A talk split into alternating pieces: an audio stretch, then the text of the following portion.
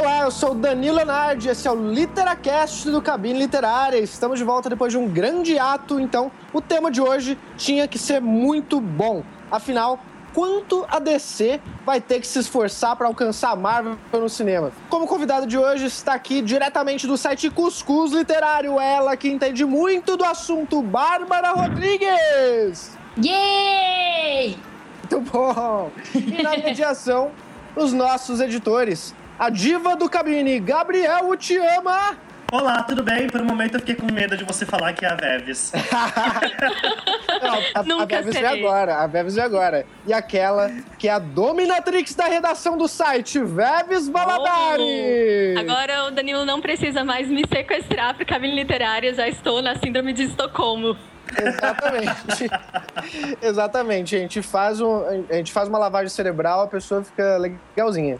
Mas é o seguinte, gente, vamos começar com o básico aqui. Vamos começar com o básico, falando a respeito da estratégia, da estética, da unidade da Marvel e da DC nos cinemas. A Marvel já tem essa estratégia que a gente conhece. Ela vai colocando um pouquinho da história com um personagem solo, em outro, em outro, de repente tá uma montanha de coisas. A DC parece que vai fazer uma coisa completamente diferente pelo que eu tenho lido nos textos de vocês lá do cabine. Acho que eu sou a quem menos entende de quadrinhos aqui do cabine, né? Cri, Isso foi uma pergunta? Isso aqui é um comércio, então vocês têm que, né? Ah, sim. Vai falando aí. Não, mas com certeza a Marvel ela teve assim uma, uma- como é que eu posso dizer uma visão né de tentar construir esse universo e eu acho que esse é é o principal diferencial da Marvel, de que eles realmente pensaram em, ok, a gente quer fazer filmes solos pros heróis, vamos fazer filmes solos, mas vamos deixar todo mundo no mesmo universo e, e tipo, juntar essas histórias pra gente poder criar uma grande história, pra ser mais ou menos como os fãs da HQ já estão acostumados, né? Que a gente tem sim os volumes que são individuais de cada herói, às vezes de algum grupo, mas eventualmente eles se juntam quando tem uma ameaça maior ou quando é um pra brigar com o outro. Então eu acho que a Marvel foi bem inteligente de fazer isso e acabou acostumando também, mesmo as pessoas que não estão acostumadas com HQs, a, a esse esquema. É, e eu acho assim que a Marvel, ela, pelo menos agora que ela tem mostrado todo tudo que ela quer fazer daqui pra frente, pelo menos até 2019, né, que ela já anunciou, ela tem mostrado que ela planejou basicamente tudo desde o comecinho, assim, o que, que a gente vai fazer em tal ponto, deixando, é claro, muitas vertentes abertas, mas se eles realmente não planejaram tudo isso, foi uma cagada, assim, tipo, eles tiveram muita sorte de dar muito certo, porque hoje a gente consegue entender todas as ligações e é, discutir o que pode acontecer no universo cinematográfico daqui pra frente por todas essas ligações que eles estão fazendo, tudo isso que envolve tanto os quadrinhos clássicos quanto é, equipes separadas que a gente até mesmo nunca nem sequer tinha ouvido falar, né? Pelo menos eu com Guardiões da Galáxia foi basicamente isso. Eu não tinha Nossa, ouvido com falar de certeza. Guardiões. Eu nunca tinha lido nada de Guardiões e eu conheci eles no cinema e, tipo, hoje em dia eu vou atrás de quadrinho da equipe, enfim. Adorei a equipe. Eu acho que é uma equipe que entrou, sei lá, pra completar mesmo o universo que a Marvel não tem direito de todos os, os seus heróis, então ela acabou se adaptando a essa situação e conseguiu ligar tudo isso. É o que a DC precisa fazer, né? Gente, a a Marvel tinha que lançar um livro de autoajuda, como fazer sucesso na vida. Porque é é uma coisa incrível, porque a gente tem essa coisa de, tipo, o sucesso tem que ser imediato, mas não, eles pegaram um herói super menor, que era o Homem de Ferro, que na época, tipo, quem conhecia o Homem de Ferro de verdade? Pois é. E eles foram lá, fizeram, lançaram, e Robert Downey Jr., todo mundo adora, e daqui a pouco todo mundo assistir, não sei o quê. E aí eles começaram a juntar um atrás do outro, sem se preocupar, né? Claro, eles queriam ter o retorno financeiro, mas essa coisa de fazer é, o planejamento todo, que nem a Bárbara falou, assim, foi com muita paciência e confiando muito que eles iam ter esse retorno lá na frente. Hoje a gente não consegue não comentar sobre a Marvel, mas eles não pensavam, eles queriam que isso acontecesse, mas eles não esperaram que isso acontecesse há sete anos, quando surgiu lá, quando teve o primeiro Homem de Ferro. Uhum. Existe um documentário muito legal. É assim, Você me falou pra tamanho- ver. Pois é, do tamanho de um episódio, ele tem 50 minutos, chamado Marvel Studios Assembling a Universe, que fala justamente sobre a ideia que eles tiveram de começar a criar esse universo, que foi lá em Homem de Ferro 1. Tanto é que, se você olhar o primeiro Homem de Ferro, ele já dá algumas pistas do que vinha pra frente, principalmente nessa coisa de, ah, nós somos a Marvel, vamos sempre colocar uma cena pós-créditos, que é a aparição do Nick Fury, interpretado pelo Samuel Jackson. E é curioso você pensar em como isso aconteceu, porque uh, tudo isso começou lá atrás, quando a Marvel tava mal das pernas. Uh, sem dinheiro, eles estavam desesperados. Tipo, as HQs não estão mais vendendo tanto, nossos heróis não estão fazendo tanto sucesso. O que, que a gente vai fazer? E daí eles deram aquele tiro no pé, né? Que foi vender os direitos dos personagens deles para os outros estúdios. Foi por isso que eles venderam os X-Men, venderam toda aquela outra galera e ficaram com alguns poucos. Uh... Os piores, né? Se você for comparar, eles venderam Homem-Aranha e venderam X-Men. Exatamente. É, Cara, eles, eles conseguiram pronto. vender universos incríveis que agora depois de tanto tempo, né, de tanto sucesso, tá fazendo muita falta. Uhum. Mas o, o, o, engraçado é que, tipo assim, eles ficaram basicamente com os ruins, entre aspas, assim, porque ainda assim tem muita coisa boa a ser trabalhado. Uma das grandiosas equipes deles é. Os, são, são são os inumanos que eles vão inserir agora em 2018 e que, cara, eles são simplesmente incríveis. Então, assim, tem muita coisa boa para trabalhar, mas eles pegaram e falaram: ó, oh, a gente já tá aqui com a bosta mesmo, né? A gente já vendeu tudo que a gente tinha de bom. Então vamos botar aqui esse Homem de Ferro que ninguém na época também conhecia, como a Veves falou. Tipo, ah, vamos ver o que, que vai dar, né? Pensando na grana, mas ainda assim, tipo, vamos ver o que, que vai dar isso daí. Tipo, explodiu e agora eles estão com a mina de ouro que eles têm, né? Tipo, nas mãos. E, e o Gabriel, o Gabriel falou ali no começo faz muito sentido, né, em relação à estética. Porque se você para pensar, você não pega uma revistinha na, na banca e uma tá com estilo Marvel de ser, e na outra tá em estilo cartoon, na outra tá aparecendo um desenho, uma pintura expressionista, né? A gente percebe que existe ali um padrão. E esse padrão eu sinto que eles tentaram trazer no cinema, tanto no cinema quanto nas séries se a gente for para pensar. Agora, puxando um pouquinho também o lado da DC, né, que a gente hoje está aqui meio que para comparar os dois e, e, e, falar também o que, que a DC precisa fazer ou não precisa fazer, ou tá fazendo certo ou não tá fazendo certo, é, é, é que eles estão indo num caminho que a Marvel, por não estar percorrendo, a gente sente uma desconfiança, né? Eles vão, eles disseram já até que vão contratar atores diferentes entre seriado e filme, e a gente percebe que entre os filmes também não vai ter esse, esse padrão estético tão evidente quanto a gente sente na Marvel também. Sim, a DC é, teve. O, é curioso, né? Porque eles tiveram aquele grande sucesso que foi a trilogia do Nolan, do Batman. E eles estão contando muito com o, o tom que o Nolan deu para aqueles filmes, para os próximos filmes. Tanto é que a gente teve o filme do Lanterna Verde, que foi aquele fracasso, colocou mais desconfiança ainda em cima do Ryan Reynolds. Porque, tadinho, né? Já foi aquele Deadpool cagado, daí é. o Lanterna Verde cagado. Então tá Sim. todo mundo. Meu, Ryan Reynolds quer mesmo continuar com ele? E vai continuar com ele pro filme do Deadpool. Mas mesmo assim, é... criou aquela política da DC de ah, vamos fazer filmes sérios, não vamos fazer piadas. E agora eles resolveram que vão começar tudo já com a Liga da Justiça, né? O Batman vs Superman. Que Sim. já vai ter Batman, Superman, uh, a Mulher Maravilha, Maravilha, vai ter o Aquaman. Então já vai começar todo, todo mundo. mundo lá. Vai ter o Robin Sim. também, que Mas... é a menina. Exato. Então eles estão indo para um outro caminho que é, ah, vamos apresentar todo mundo de uma vez? E daí Sim. a gente começa a fazer uns filmes mais solos que podem ou não acrescentar bastante para esse universo ou não. Né? É, mas eu acho que até é um pouco arriscado. Na verdade, é, é o ponto que eu mais estou com o pé atrás com esse futuro da DC. É a questão de que eles estão apostando em conteúdo sério. É, a Marvel conseguiu conquistar um público que não acompanhava quadrinho, que tipo não conhecia absolutamente nada, justamente por conta desse fator, o humor, que eles abordaram assim de forma escrachada em alguns filmes. A gente viu já no Capitão América, o Soldado Invernal, um tom mais sério, mais governamental, que é o que eu particularmente mais gosto da Marvel, que é esse tom mais pé no chão, mesmo tratando de super-herói, né? Contigo.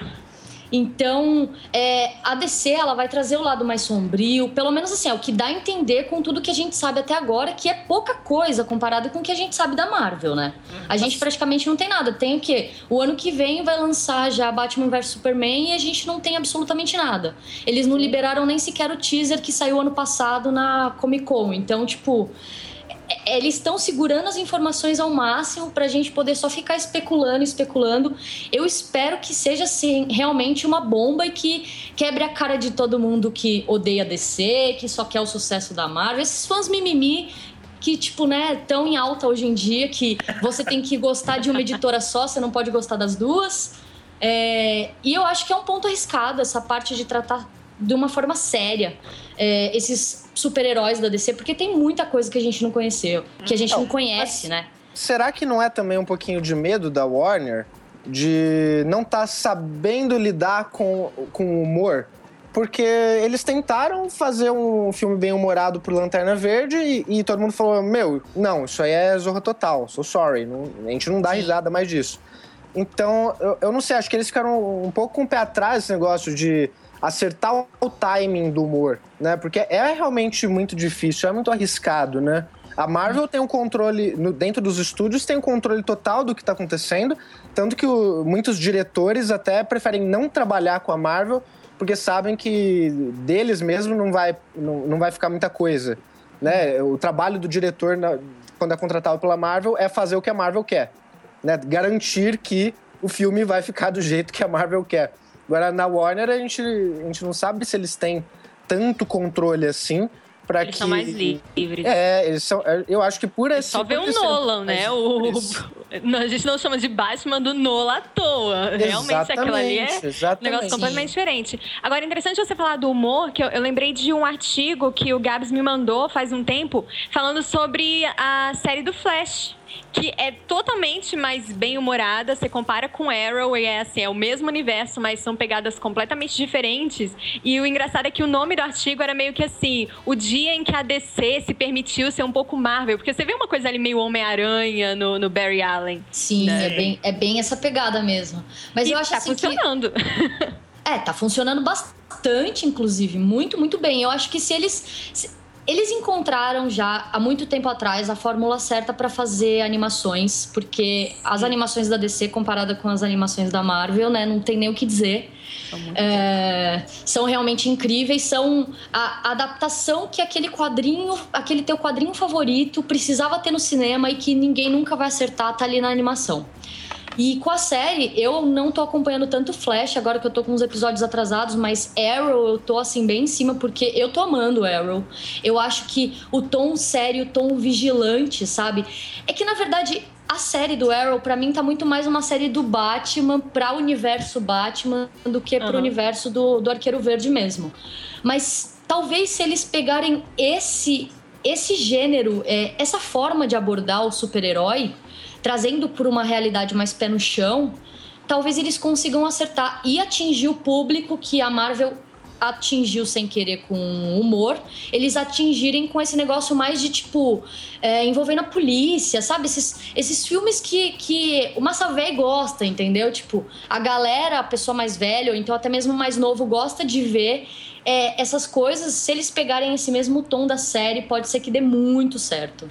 Uhum, eu acho que a Mas... DC, ela tem uma, uma, Tem dois grandes fatores que eles aparentemente, de acordo com o planejamento e com as séries, eles estão sabendo utilizar. Porque na Marvel a gente tem a utopia dos super-heróis, aquelas pessoas que a gente almeja ser, aquelas pessoas que a gente olha para eles e fala, nossa, eles são fodas, a gente queria tanto ser como eles, mas a gente nunca vai ser. Enquanto a DC, ela tem aqueles personagens mais pé no chão, mais humanos. E eu acho que isso é uma grande força que eles têm, principalmente nos seriados. Em Arrow em, e Flash, mesmo que Flash tenha mais humor, a gente vê que aqueles personagens são super humanos, a gente consegue se relacionar com eles, tem uma puta empatia. Eu acho que Arrow consegue muito disso, não tanto com o Oliver Queen, mas sim com os coadjuvantes. Porque eu acho, pelo menos a personagem da Felicity, uma das personagens mais ah, humanas é incrível. que eles fizeram. Ela é incrível. Sim. Esse último episódio que teve de Arrow, gente, eu chorei tanto com ela. é... Eu ainda não vi, parem, parem, parem. Sem spoiler! Desculpa, mas sério, eles são super humanos, então a gente consegue se relacionar com eles.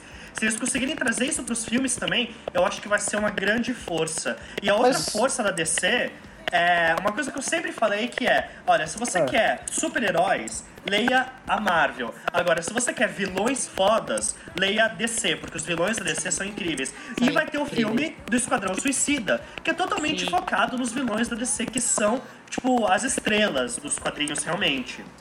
Sim, porque o, o que a gente tem que parar pra pensar é. Não dá pra fazer filme baseado nos coadjuvantes, né? Você tava até falando agora que você sente que os personagens da DC são mais próximos. E eu ia falar, pô, mas pra mim é justamente o contrário, porque eu Pra mim penso. também. Quando eu penso na DC, eu penso Super-Homem. Super-Homem, pô, cara mais sem graça do mundo. Ele não tem uma, uma fraqueza. A fraqueza dele é a Kryptonita, que é um negócio que nem existe. e, e- e é só isso. Não tem mais nada. É engraçado não tem mais nada que eu- você possa fazer contra ele. Eu consigo enxergar esses dois extremos da DC, tendo tanto super-heróis mais assim vigilantes que relacionam com o nosso mundo real e os seres mais mitológicos, que são na verdade os principais tirando Batman, assim, os principais da Liga da Justiça. É, o Superman é um deles, a Mulher Maravilha.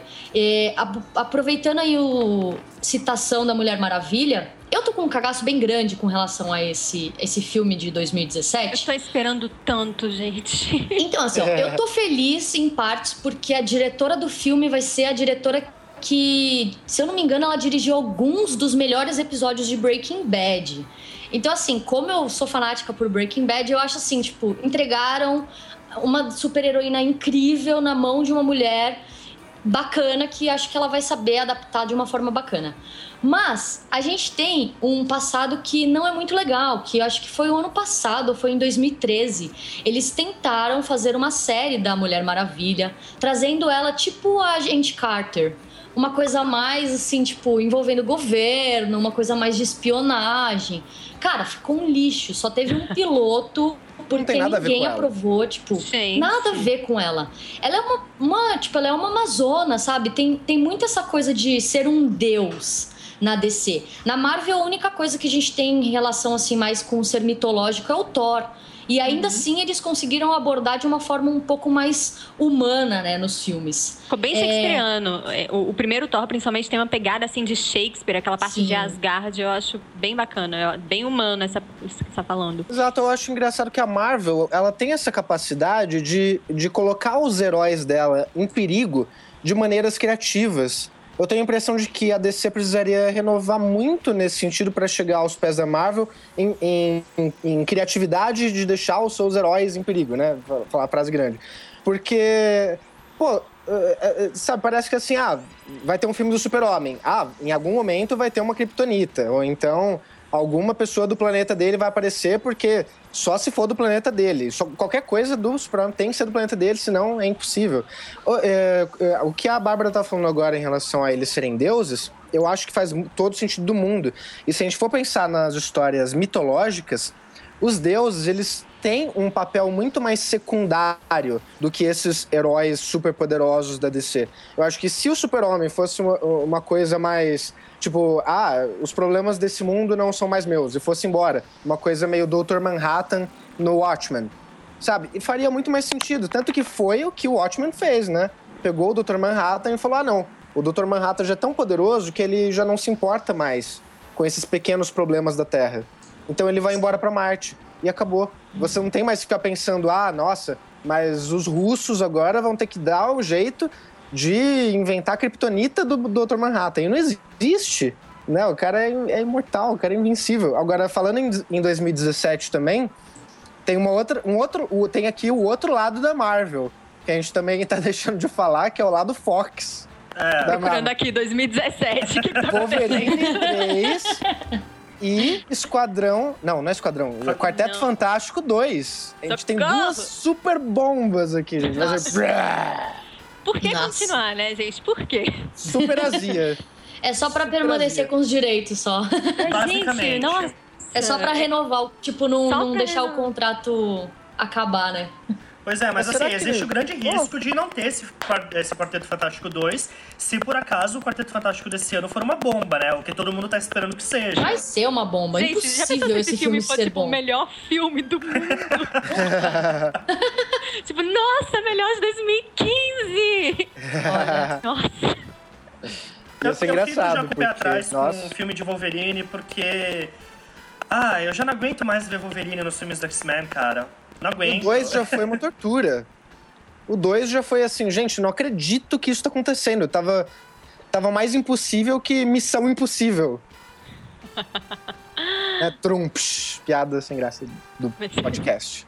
Mas é, então, a, a DC, você pode ver pelo próprio calendário deles, eles estão ficando com o pé embaixo do, dos grandes super-heróis que eles possuem, né? A Marvel já tá dando, tá dando para si mesmo a oportunidade de falar de super-heróis que a galera não conhece, como foi Guardiões da Galáxia, como vai ser agora com Homem-Formiga, daí vai ter o, o Doutor Estranho, vai ter os Inumanos. Então acho que a gente vai estar entrando numa fase muito interessante da Marvel para apresentar super-heróis e ver a reação da galera, que eu imagino que vai ser super positiva, porque esses personagens, assim, com exceção do Homem-Formiga, que eu não gosto tanto, mas que eu, eu considero tipo, ótimos é, participantes do universo da Marvel. Tipo, alguém realmente está empolgado pra ver esse filme do Homem-Formiga, que eu tô achando que tá sobrando tanto. Olha, Homem-Formiga faz. tá dentro do panteão de heróis que eu nunca tinha ouvido falar na minha vida. tipo. Guardiões da Galáxia, sabe? Falou assim: ah, Guardiões da Galáxia, olha esse trailer. Eu falei assim, gente, não é possível que vai ter filme disso. Sabe? Porque eu nunca. Sabe, assim. Sabe, eu nunca tinha ouvido falar. Assim, nunca passei na frente de uma banca de jornal, e olha que eu adoro banca de jornal. Mas eu nunca tinha folheado e visto qualquer coisa de Guardiões da Galáxia. Então, também nunca vi nada de Homem-Formiga, mas daí. Tô, Gente, mas- eu tô disposto a ver qualquer coisa que a Marvel fizer e colocar no cinema, porque eu, eu dei risada com Guardiões da Galáxia. eu- como é- sabe, como é que eu não vou gostar de outra coisa? É, é porque, é, pa- pra mim, parece que esse trailer do Homem-Formiga e o filme, tá- ele tá meio imprensado, porque a gente saiu de um ano que teve Capitão América, Soldado Invernal e Guardiões da Galáxia, que fez, tipo, muito sucesso, e daqui a pouco tem Vingadores 2, e aí fica, tipo, Homem-Formiga ali no meio. E, não Ah, pra ser sei. sincero, eu não vejo é trailers. Estranho. E o trailer não tá tão empolgante assim quanto o do Guardiões da Galáxia, que eu vi também assim, tipo, quem são vocês? E eu ria, eu ria, eu ria. Eu, tipo, eu quero esse filme pra ontem. Então, eu não gostei do trailer de Guardiões da Galáxia, mas já faz um tempo que eu. A não ser que eu não tenha opção, eu não assisto trailers. Até pra eu não ter uma impressão errada do filme antes. Mas eu não vi e, tipo, vou, vou ao cinema com a cara e a coragem, assim. E é uma das coisas que tá faltando um pouco pra descer, né? Justamente saber criar esse hype, que é que nem a Bárbara falou, a gente não tem nada de Batman vs Superman, a Amanhecer da Justiça. A gente não tem trailer, a gente não tem footage, a gente não tem imagens oficiais, a gente não tem uma puta uma sinopse oficial pra gente se basear. Então, a gente realmente tá totalmente no escuro. A E a gente acabou motivos pra isso. Eu vejo dois motivos pra isso daí que o Gabs está falando. O primeiro é porque é difícil você competir com o marketing da Disney. Eu vejo isso muito nas animações. Eles vêm, tipo, Disney, Pixar, vem com os filmes, você olha, tipo, se fosse qualquer outro estúdio, você não dá nada. Mas tem um nome ali no meio, eles conseguem fazer você querer ver aquele filme. E aí Tem o resto também. tudo vai à falência, né? E tem a questão também da DC tá querendo trazer essa coisa pé no chão. Então acho que, eles não estão querendo fazer a gente pensar que é um filme, entendeu? Você vai ter tipo uma experiência extrasensorial assistindo. Então eles não vão soltar é, foto de ator em bastidor, entrevistas, coisas que a Marvel adora fazer, sabe? Pra você ficar Ah, mas- empolgado pra ver o filme. saiu umas fotos do Super-Homem no, no set essa semana. Mas. As coisas de terceiros, né? Não era é, tipo de ele. terceiros. Exato. Mas eu, eu fi- acho um pouco estranho porque a gente tá vindo de um super-homem do Zack Snyder que eu não vi ninguém falar bem. Pois Assim, é. eu, eu não gostei, tipo, as, as pessoas ficavam assim, ah, é um filme. É um filme, é, é um filme bonito. Foi um filme bem feito, né? Os atores estão bonitos, parecem uns modelos, assim, posando e tal. Sim. Mas não foi legal. Ninguém, tipo, você assiste e fala, meh. Mas eu sabe o que um eu acho? de ficção científica. Sim, também, mas eu acho que eles pegaram, eles aproveitaram, não sei se eles já estavam planejando assim, pelo menos assim, bem de leve, esse universo todo, mas talvez eles tentaram inserir o Superman de uma forma diferente do que do mesmo que a gente já conhece e que já foi abordado no cinema 50 trilhões de vezes. É o que eles prometeram, mas, de boa, pra mim não cumpriram. Eu enxerguei o mesmo Superman de sempre ali. De verdade? Nossa, De verdade, eu, eu não senti nada Assim, diferente. eu enxerguei que tem a mesma essência do personagem, mas ainda assim tem bastante pontos que você vê. É, você vê o potencial desse Superman em ser um Superman de. Vamos supor, do Injustiça, do Reino do Amanhã, desses grandes clássicos da Marvel, dos quadrinhos, que talvez, quem sabe, eles abordem de uma certa forma. Porque, assim, querendo ou não, no universo da DC, é... eu falei dos grandes clássicos da Marvel, né? Olha só. Me desculpa, dos grandes clássicos da DC. Porque, assim, é... eles podem abordar, eles trazendo um dos pontos, eu não sei se é um spoiler, mas. Porque eu acho que todo mundo já viu esse filme, ele já é um tanto quanto antigo, mas o Superman mata no filme. E isso é um ponto que eles podem trazer um Superman surtadaço. O Superman, ele é o personagem mais forte da DC. Não tem assim, é claro, agora eles vão abordar o Batman todo preparado para poder combater o Superman. E provavelmente vai ser o foco inteiro do filme esse esse drama assim de tipo, o cara é o mais, mais forte, ele é o mais poderoso, mas ainda assim, se a gente tiver uma estratégia, a gente consegue vencer ele. É, se a gente mas... um pouquinho de kryptonita, principalmente. Ajuda. Sim, sim. Mas ainda assim, com essa abertura de ter um Superman um pouco mais é, não tão certinho quanto é o, o clássico do clássico. Imagina, é, ele derruba têm... prédios. Então, mas eles, ele tem ele tem uma abertura, tipo, a DC abriu um leque de opção de tratar ele surtado que é, sei lá, tipo, no Reino da Manhã, entendeu? Que é o super clássico da DC. Eles podem abordar esse, esse tema. Então eu enxerguei esse filme do Homem de Aço dessa maneira, como tipo, um, eles estão preparando o terreno, falando, olha, sabe aquele Superman que você conhecia, que é o super certinho, ó, que ele não é mais tão certinho assim. E aí daqui para frente eles comecem a tratar de uma forma diferente. Então, se realmente seguir por esse lado, tá ok, entendeu? Eu acho que esse filme valeu por essa por essa iniciação, entendeu? Mas do contrário, realmente, não foi um, um filmaço nem, nem nada do gênero. Eu acho que talvez teria sido mais interessante se eles tivessem colocado o Superman surtado em, em todo o final do filme, assim. O Superman, de fato, né? Você citou Injustice, que é aquele jogo, e conta a história de um Superman que logo no começo surta. E a gente percebe que o Super-Homem, é, seguindo um pouco também a teoria do Gabriel, é, de que a DC faz ótimos vilões, mas realmente, se você pegar todo mundo da DC e transformar em super vilão, você vê que eles ficam muito mais legais. O Super-Homem vilão é muito mais legal. Até o Batman como vilão ficaria muito mais legal. Todo mundo ali de vilão fica muito legal. O problema é na hora que você quer que eles sejam os heróis. Porque eu, eu acho difícil se identificar com um cara que faz o que quiser e, e não acontece nada com ele, porque ele é, é, é. Enfim, ele tem esses poderes e tudo que nos protege dele é uma moral de pedra que ele tem. Mas vamos falar do elefante branco? que tá aqui no meio. Fala do elefante Entendeu? branco. Que é, acho que é o maior pé atrás que a galera tem com Batman vs Superman. Ben Affleck. Eu não tenho tanto assim. Eu olha, eu acho que não assim, mais, viu? A galera, assim, pelo menos a galera tá com. Eu acho que a galera tá com um. Já tá começando a ter um hype grande eu digo mais porque, assim, é, o Ben Affleck quase não vai aparecer no filme, né? Se realmente ele ficar, uh, sei lá, ele, eu acho que ele vai ficar 80% do filme, se não for mais, de armadura. E a armadura do Batman só vai aparecer, sei lá, a boca e os olhos dele. E, tipo, a galera meio que aceitou, sabe? Tipo, ah, meu, foi mó bafafá no começo, mas depois de, sei lá, ver alguns depoimentos, algumas coisinhas aqui, coisinhas ali. A galera foi aceitando.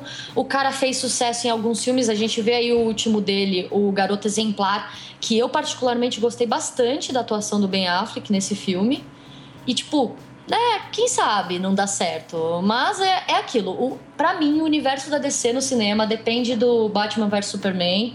E só a partir daí eu vou conseguir falar com certeza o que eu espero realmente de um filme ou de outro. Porque esse daí que vai falar: olha, a gente tá aqui pra combater assim, pau a pau com a Marvel. Ou então, putz, erramos, vamos cancelar tudo.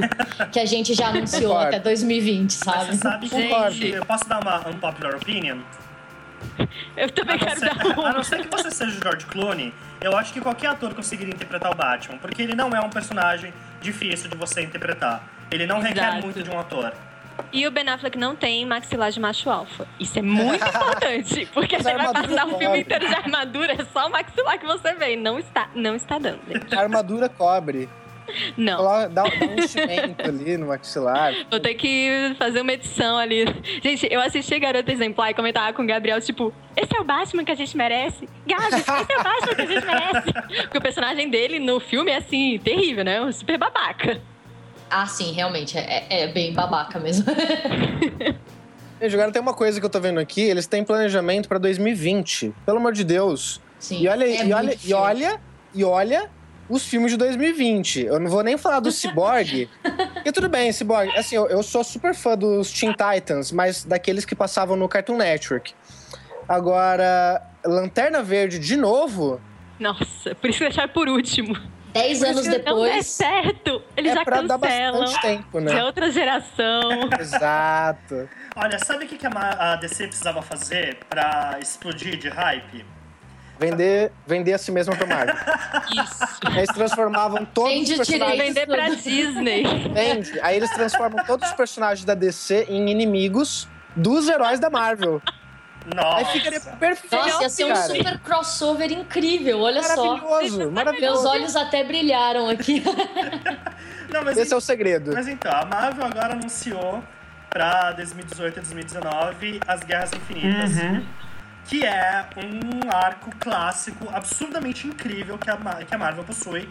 Que tem um dos. Assim, disparado, Thanos é um dos meus vilões preferidos dos Vingadores. E a gente vai ter ele em foco.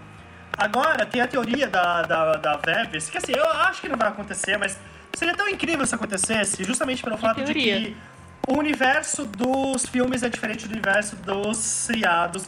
Então, meu, pega 2021 e coloca assim, olha, Liga da Justiça, Crise nas ah. Infinitas Terras. Sim! Pronto! Explodiu a internet! Mas explodiu, mas olha, eu vou dizer uma coisa.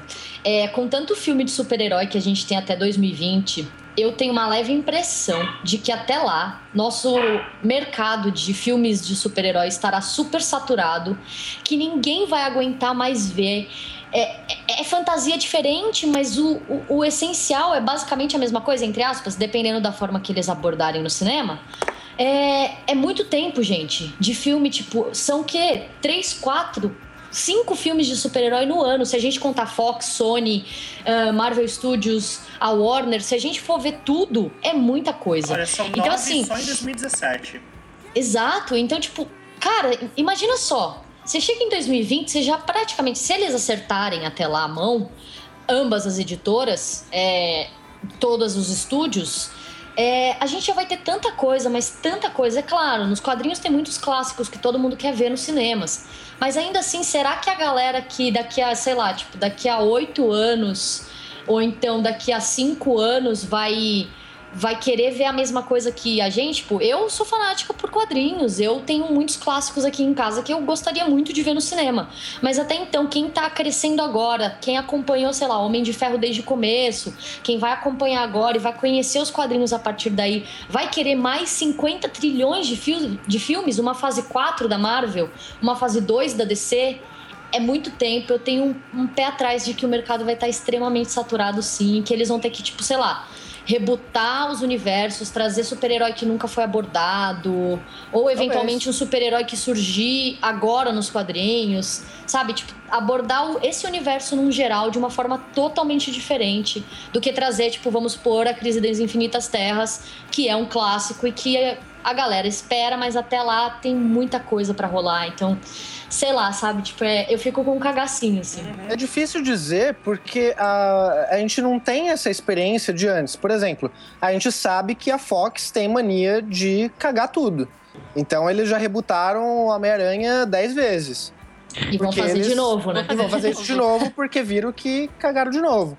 Agora, a Marvel tem acertado, né, com, com um errinho ou outro ali, ela tem acertado até agora e não tem voltado deixa, atrás. Deixa eu te perguntar uma coisa: um errinho ou outro, é, entre dentro desse seu errinho citado, tem Homem de Ferro 3? Tem. Sempre. Tem. Pra mim, Homem fazer um 3. inteiro. Mas, ó, E Homem de deixa, deixa eu dizer um. uma coisa, deixa eu dizer uma coisa. É, é só, assim, uma, uma coisa minha, tá? Não, não é conf- comprovado por ninguém, nem por nada. Mas eu tenho a leve impressão de que a Marvel, ela cagou Homem de Ferro 3 pra levantar o Capitão América, pra ele tomar a frente dos Vingadores e ser o líder que ele sempre foi nos quadrinhos e que ele tava sendo cagado no universo por conta de, tipo, foi uma. Foi meio que uma bola de neve, sabe? O Homem de Ferro foi o primeiro a fazer sucesso, a galera ama o Robert Downey Jr. e foi indo, foi indo. Saiu do controle da Marvel. Eles estão trazendo, vamos supor agora, a guerra civil e eles não podem deixar o Homem de Ferro em alta. Eles têm que equilibrar as coisas. Então, eu não considero esse Homem de Ferro 3 um fracasso. Eu acho que foi uma jogada assim pra construir uma coisa maior, sabe?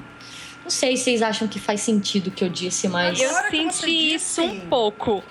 Eu, eu- ah, fala, Gabs. Depois eu vou puxar o Guerra Civil aí. Agora, agora que ela disse assim, faz bastante sentido, porque sim, o Capitão América precisa ser o líder dos Vingadores. E falando em reboot, até, você pode até ver que todos os rumores indicam que no final de Vingadores a Era de Ultron, a gente vai ver uma nova formação da equipe, né? Com Sim. outros participantes, inclusive provavelmente com a saída do Homem de Ferro, o que provavelmente vai resultar também lá na frente no Guerra Civil. Sim, Então, talvez a Marvel esteja também preparada para Guerra Civil essa agora. saturação que você vê. O Guerra Civil vai ser em 2016, no Capitão América. Sim. Sim. Agora, deixa eu jogar uma pergunta pra vocês. Vocês acham que o Guerra Civil estava planejado desde o começo? Porque eu não engulo isso. Não, não tava. Não, Eu olha acho só. que faz parte desse lance de. de eu acho que eles começaram a, a ver que o Capitão América não ia se segurar sozinho no primeiro. Eles falaram assim: ah, foi meia boca, mas era novidade, todo mundo Eu foi ver. amo o primeiro, é nos anos 40, para. Sim, mas você tá colocando uma história de época, você tá colocando um negócio. Agora, você coloca o Capitão América no mundo atual, ele não se segura sozinho. Tanto que eles colocaram aquela reviravolta toda que aconteceu na Shield no filme do Capitão América. Agora vai ter toda uma nova revolução em 2016 dentro do filme do Capitão América. Ou seja, o Capitão América sempre envolvido dentro de um contexto maior Sim, sim. pra que todo Tipo, mundo consiga ele não tem, ver. vamos supor, um super vilão, sem ser o Caveira Vermelha, que a gente já, abor- tipo, já foi abordado no primeiro Que filme. eu né? acho um que super foi o vilão que segure. filme. Ah, que ter o Caveira Vermelha? Exatamente. Você queria que fosse o quê? Qualquer um que não fosse um cara com a cabeça vermelha. Vermelho. Ah, mas o eles- filme, ele tem aquela pegada que é mais séria, de guerra. Dramão de guerra. E de repente você tem um vilão que é extremamente fantástico. Ele é uma com caveira sotaque vermelha. super forçado. Exato. Então Eu não assim, aguento. ah, mas, ah, mas até aí depois eles, aprender, eles apresentaram pra gente uma árvore e depois também um guaxinim falante. Então, tipo, né? Se apaixona E aí? Mas Guaxinim. é que dentro do universo do, do Guardiões da Galáxia faz sentido, a gente não questiona. Mas uma caveira vermelha naquele cenário que a gente tem em Capitão América 1 é uma coisa que pra mim foi tipo, meu, entendeu? Ué? É difícil de engolir. Se fosse uma caveira vermelha meio- metafórica, Foi meio ficção sim. científica, Seria- deu pra Foi. aceitar. Ó, mas agora tem, enfim, né, o que eu, voltando no que eu tava querendo falar, mas já puxando com outra coisa, vocês falaram que ele não segura um filme sozinho. Isso é culpa da nossa geração anti-herói. A gente adora um anti-herói. Aí quando aparece o cara que é todo certinho, todo, sabe, tipicamente herói, você olha assim, hum, não, você não é tão legal. Por isso que quando compara ali com o Homem de Ferro, tipo com o Tony Stark, que é todo aquela coisa sarcástica não sei o quê, realmente ofusca. E ainda mais porque é o Robert Downey Jr. E aí entra com a- a- o meu questionamento, que eu lembro quando surgiu a notícia de que o Robert Downey Jr. ele, ele ia fazer uma participação pequena no terceiro, terceiro filme. E aí ele sequestrou o filme pra ele. Ele falou: não, não, eu quero participar mais. Aí eu acho que ele está, beleza, né? Já que você vai ficar aí por 50% do tempo, vamos fazer logo um Guerra Civil. É, tipo Possível. Oh, e falando agora de Robert Downey Jr., tem uma coisa eu não muito suporto engraçada. ele, tá? Já vou logo falando. Não, mas olha só que engraçado. É, no segundo trailer agora de Vingadores Era de Ultron, eu não sei se vocês repararam, é, lá no fim do trailer, bem, tipo, o trailer acabando mesmo, sobe uns créditozinhos, assim. E o nome do Robert Downey Jr. está antes do nome do filme. Tipo assim, vem assim, Marvel Studios apresenta, aí vem Robert Downey Jr., Avengers, Age of, Age of Ultron, e aí vem o nome de todos os outros atores. Então, tipo, eu olhei assim, eu, quê? Como assim? Ele, tipo, é o dono da Marvel agora, É o como dono assim? da Marvel. Ele não pediu o A de Avengers lá pra colocar no escritório dele em Viena, Veneza, sei lá. Teve, teve uma coisa assim. Nossa, Olha, cara... Agora, o que a Vebs falou agora, eu acho que é um dos grandes problemas da DC. Que é o fato de que a nossa geração não, não é tão fã, assim, de, de mocinhos certinhos e moralistas. Porque se a gente pra pensar, é assim que são todos os heróis da DC. Tirando um pouco o Batman, que tem alguns arcos que ele é um pouquinho mais sombrio, mas mesmo ele, em alguns arcos, é totalmente certinho. Fala, não, não pode matar, não pode machucar, é uma formiguinha, ela tem o direito de viver. Sabe? E na Marvel a gente sempre teve esse lance um pouco mais controverso. O próprio Homem-Aranha, eu falo do Homem-Aranha porque eu cresci lendo o Homem-Aranha, os outros eu, eu não lia nada. Mas o Homem-Aranha eu sempre gostei de ler. E o Homem-Aranha sempre foi mal falado na mídia, dentro do quadrinho, pra caramba. Tipo, ele tentava fazer uma coisa boa, aí todo mundo, ah, o Homem-Aranha não ajudou uma velhinha a atravessar a rua, veja como ele é idiota. E, e acho que a Marvel sempre teve esse lance de tentar desmoralizar um pouco os seus heróis para que eles se tornassem mais humanos. Uma coisa que a DC nem sempre se preocupou em fazer, eu acho. É, e que quando eles tentaram fazer, na minha opinião, não deu certo, que eu já falei, é super unpopular opinion, mas aquele crise de identidade que as pessoas falam, é incrível. Eu achei uma forçação. Mas a forçação, pra mim, só valeu a pena pelas partes lá, as páginas da, da morte do pai do, do Tim Drake. Só isso. Que ali eu fiquei com o coraçãozinho na mão. Mas o resto eu achei forçado demais. É, falando nisso, já que vocês leram muito mais coisa que eu, me fala aí. A DC tem arcos muito bons nos quadrinhos para trazer pro cinema? Porque uh, eu conhe... Uh, se, for, se eu for comparar, né, eu até conheço, acho que um pouquinho mais da Marvel. Eu já li o, aquele encadernado da Guerra Civil, por exemplo, eu acho maravilhoso. Mais recentemente teve aquele novo com a Fênix lá, eu também li e falei, nossa, que legal. Agora, a DC tem também esses arcos que, ele, que são fantásticos, que tipo, bri que saltam nos olhos, que se fosse pro cinema ia ser muito legal. Porque toda vez que eles fazem um filme, a Warner faz um filme da DC, eu tenho a impressão de que eles inventaram uma história aleatória do zero, genérica, que não veio de lugar nenhum. Olha, eu, essa impressão que eu tenho, pelo menos. Como equipe, eu não acho que existam grandes arcos incríveis e icônicos. Agora, Exato. como é, personagens individuais, alguns têm sim arcos incríveis. Pega se eles fizessem, por exemplo, um filme do Batman que fosse o Terra de Ninguém. Que é, para mim, um dos melhores arcos de Batman que existe. Que basicamente Gotham é destruída depois de um terremoto, os vilões tomam conta e o governo não consegue fazer nada. Que foi basicamente mais ou menos o que aconteceu no The Dark Knight Rises que é o Bane toma conta da cidade e sequestra a cidade e o governo não pode fazer nada. Mas assim, é numa escala mil vezes maior que acontece nessa, nessa HQ.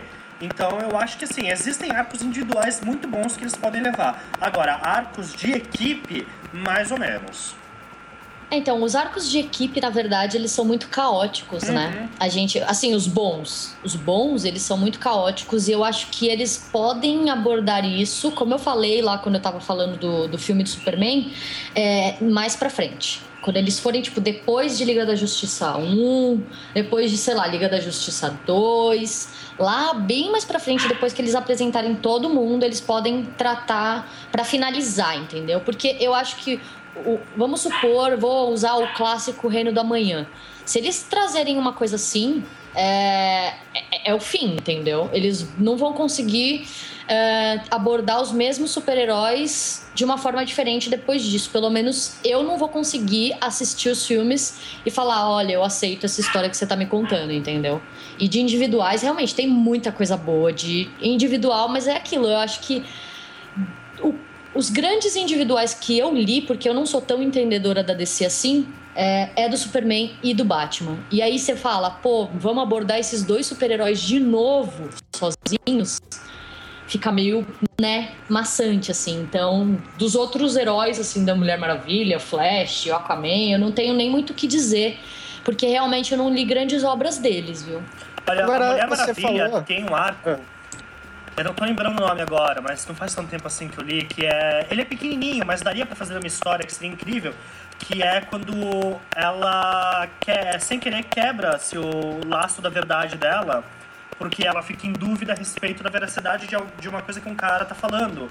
Então ela duvida do próprio poder, o laço se quebra e isso gera uma repercussão mundial, onde a verdade do mundo se quebra junto com o laço Deus. dela. Então. Que filosófico. Pois é, e é incrível esse arco dela. Então seria tão legal se fizessem, mas eu acho assim, acho extremamente difícil eles um dia sequer abordarem isso, porque é uma escala, uma coisa assim, escala global, que é bem complicada, mas é fantástico. Olha, fazer uma piada filosófica, então. Seria Mulher Maravilha, dois pontos. O dia em que Kant chorou. Ah, meu Deus! Essa só quem, só quem sabe o que Kant falou vai entender, mas tudo bem. Agora, a Bárbara tava falando de Superman, que ele tem alguns arcos fantásticos. E eu fico me perguntando por que eles nunca usaram isso? Porque assim, se a gente parar pra pensar, o Nolan, ele pegou um pouquinho de cada arco do Batman ali, fez uma salada e jogou e ficou legal. Agora, o Super-Homem, cara, cadê os arcos legais dele no cinema? Cadê um outro universo que mostre o Superman e o filho vermelho? Exato, eu quero ver o Super-Homem de olho vermelho, matando todo mundo. E a gente não, tem não, que pensar. Filho vermelho. Filho vermelho? Como assim? É, The Red Sun. Que ah, é um, eu já é ouvi um, falar, mas não sei do que sim, se trata. que é muito legal também, mas assim, é outro universo, é um what if, tipo, pra lá de absurdo que é se por acaso o Clark Kent não tivesse caído nos Estados Unidos e sim na Rússia soviética. Nossa. Entendeu? Ele seria um herói soviético. Agora, vocês não acham que rola um medinho deles fazerem isso e jogar no cinema? Porque é um personagem Nossa. tão icônico. Com certeza. Que eu acho que fazer um negócio desse era tipo. Ah, a gente quer realmente enfim, não sei. Eu não sei se a DC, a Warner, teria coragem. A Acho Marvel faz um pouquinho. Não, porque... então, Veves, eu, eu, concordo com você é, no sentido de, tipo, eles têm sim um cagaço. É, é, claro que eles têm um cagaço disso, de, de transformar o, o mocinho no vilão, entre aspas, né? Mas eu acho que eles vão abordar isso sim mais pra frente. Porque se a gente for parar pra pensar, cara, eles nossa, tipo, eles vão explodir a cabeça de muita gente. Trazendo um Superman loucaço, seja de que lado for, de que, tipo, pra que situação for. E aí que eles. Eu acho assim que eles estão só esperando o momento certo de inserir, pegar o cara, entre aspas, mais icônico e foder com o universo inteiro, sabe? Falar, olha, agora a gente vai fazer tipo, entre aspas, de novo, a Marvel de derrubar todo o nosso universo para reconstruir do zero, ou então derrubar e acabar desse jeito, entendeu? E, tipo, deixar todo mundo de boca aberta. Então acho que eles vão abordar o Superman desse jeito, mas não agora, eles estão só aguardando o momento certinho para fazer isso. Sim. Agora, gente, pensando no filme da Liga da Justiça. Vocês acham que a DC tá certa de jogar um, um filme de equipe antes dos filmes de herói solo e depois desse filme de equipe é, até 2020 ficar lançando uma porrada de, de filme de herói solo e esperar que, que vai dar um hype, que a galera vai acompanhar. O que vocês estão pensando sobre essa estratégia especificamente? Eu acho que pode funcionar porque, de forma geral, os heróis da DC, eles são mais conhecidos do que os que a Marvel tem os direitos hoje. Tipo, hoje todo mundo, ok, fala de Homem de Ferro, Thor, mas enfim, agora você vai comparar isso com Batman, Mulher Maravilha e Super-Homem, as pessoas associam mais rápido. Até quem não lê, quem nem sabe que existe Marvel, DC, mas ao mesmo tempo, a gente teve essa notícia essa semana de que a Warner tá muito preocupada com o roteiro da Liga da Justiça, né? É, achou que tava Achando... muito complexo. Vai ficar muito complexo. E como não ficar complexo? Introduzindo uma porrada de personagens. É a mesma coisa de você pegar e começar a falar de Batman sem falar que os pais dele morreram na frente do teatro e ele tem medo de morcego e blá blá blá. Olha, com a visão que eu tenho da DC nos cinemas hoje, eu só consigo imaginar esse filme sendo um um tanto tosco, sabe? Qual? Da Liga? Isso, da Liga. Idem. Porque assim, a gente não tem nenhum parâmetro para falar, olha, eles acertaram aqui, então vamos apostar aqui porque vai dar certo, eles vão fazer um roteiro bacana, entendeu? Sim. Não, não tem nenhuma base. A gente tem, tipo, uma série de filmes ruins, é, uma trilogia do Batman que, para mim, teve um filme muito bom e os outros dois, é, né, tipo, mais ou menos. E mas que que, ainda assim. Também. Mas, ainda assim, tipo, né, comparando tudo que a DC já fez no cinema foi excelente, mas até então, tipo, a gente não tem nada 100% para falar, olha, eles acertaram aqui, vamos confiar um pouquinho.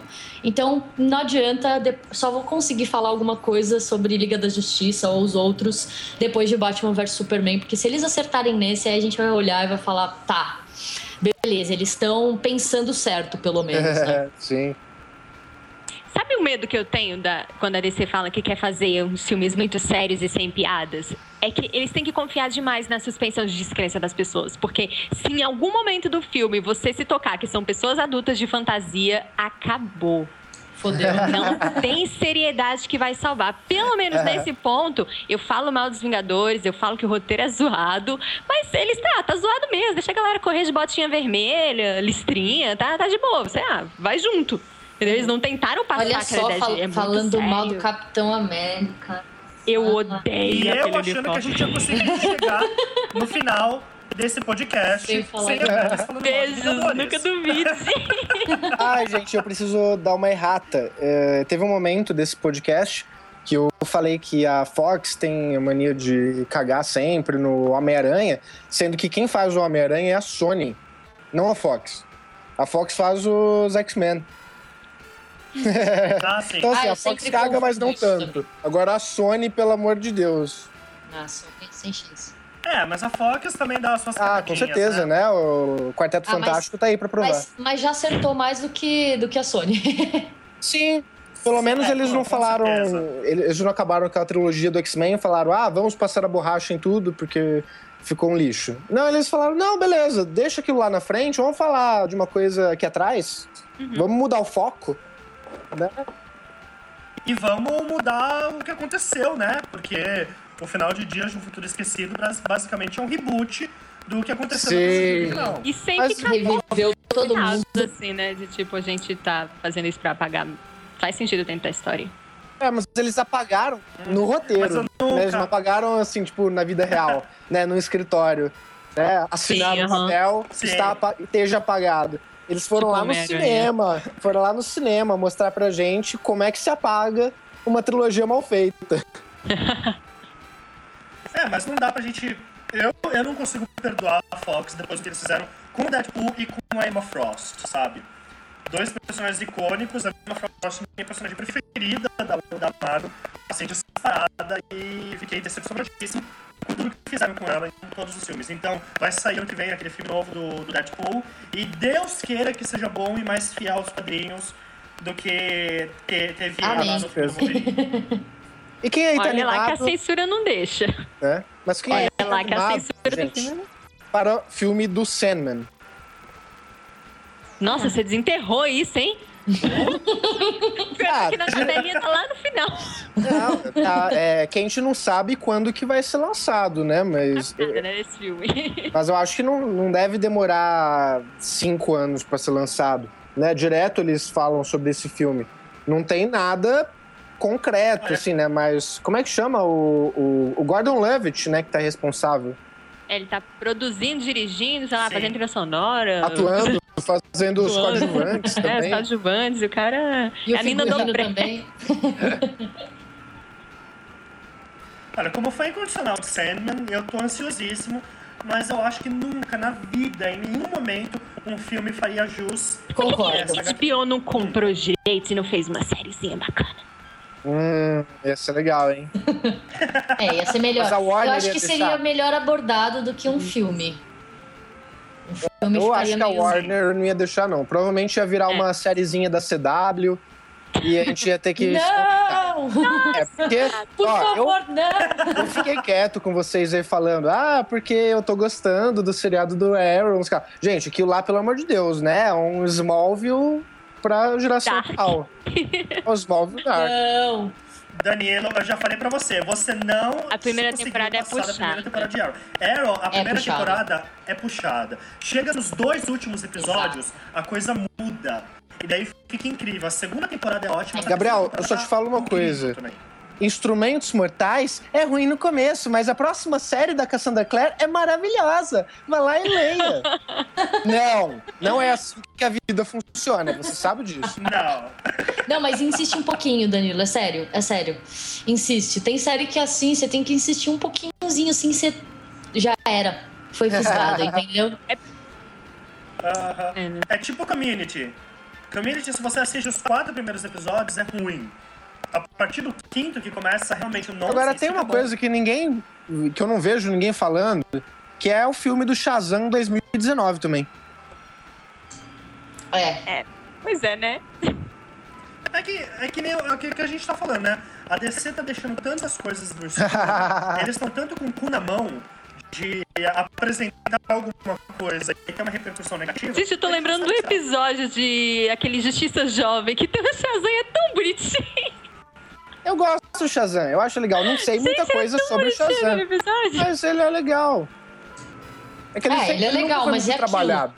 É, o caso de, de ser uma criança, eles vão ter que abordar é, um filme com uma pegada, um tom bem adulto pra poder deixar sério o negócio. Ou então eles escracham no humor. Vamos E supor que eles. arranjar-. Hum, continua, Se eles desculpa. pegarem, vamos supor, é, um filme, escolher um filme ou dois pra tratar um pouco, tipo, num tom humorado, é, aí pode pegar o Shazam, entendeu? Olha, Eu acho que é mais fácil agora? de acertar. eu imaginei o Shazam com uma fórmula no estilo De Repente 30. Ia ser fantástico. Sabe, ele, ele assim, tipo, passeando na cidade, tipo, as, as mulheres todas, ninguém dá bola pra ele. Aí, de repente, ele faz Shazam, e aí todo mundo, uau, uau, uau, e ele sem entender nada. Nossa, ia ser muito engraçado. Aí toca Billy Joel assim na metade do filme. Dream on. Sim, muito bom.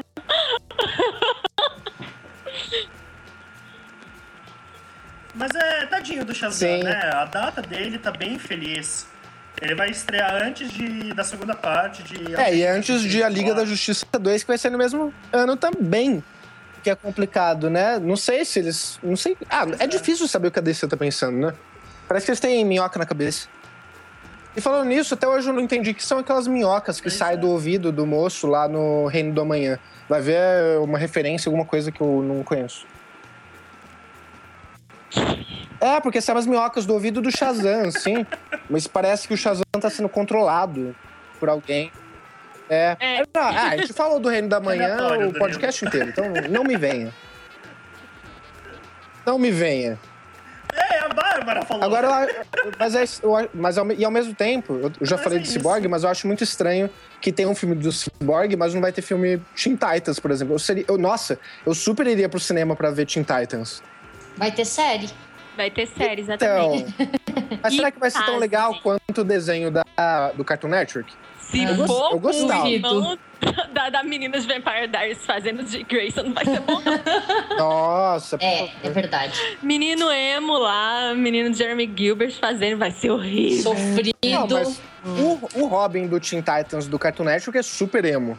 Ele é super, tipo, não, eu preciso treinar muito porque eu preciso derrotar o Slade. Porque, ah, ah, senão eu vou chorar. Danilo, você não, cê não tem noção do, do esquema Vampire Diaries por trás desse negócio. Não, não É tem muito esse- mais. Não, é muito mais emo do que qualquer coisa. O, o problema é nem ser emo, o problema é o ator. É muito triste. É, é Muito muito triste. É gosto do Mutano. depressão. Eu gosto É do depressão. Mutano, talvez porque ele seja Sim. mais engraçado. Esse é o momento que cada um tinha que falar o seu favorito, assim, tipo. É, fala aí, o favorito qual é o Não, favorito de eu você? sempre digo que em, Ravena, Ravena. em todo, em todo grupo de pessoas tem uma que gosta do Ravena! Robin e essa sempre sou eu. Ah, Sempre defendo. Todos eles. é legal. Mas é legal. Mas eu gosto do Robin. É que eu, é que eu acho o Robin meio bestinha naquela fase, mas, mas ele é legal. Sim. Gente, Muito bom. tá Então, gente, acho que tá deu pra gente falar sobre bastante coisa. Deu também pra você, para quem não fazia a menor ideia do que ia acontecer até 2020. Continuo Não, sem fazer a menor ideia. Continua sem fazer a menor ideia, mas pelo menos tem uma noção muito melhor agora. Por menor que seja. Se isso fez sentido. De qualquer forma, eu queria agradecer muito a sua presença, Bárbara. Foi, Eu que agradeço. foi Foi incrível. bastante enriquecedor ter você aqui conosco. Até porque eu, eu conheço, sei lá, um décimo de quadrinhos do que vocês conhecem. Eu fiquei aqui mais fazendo pergunta do que outra coisa. E agradeço também a presença, a presença de sempre dos nossos editores, Gabriel e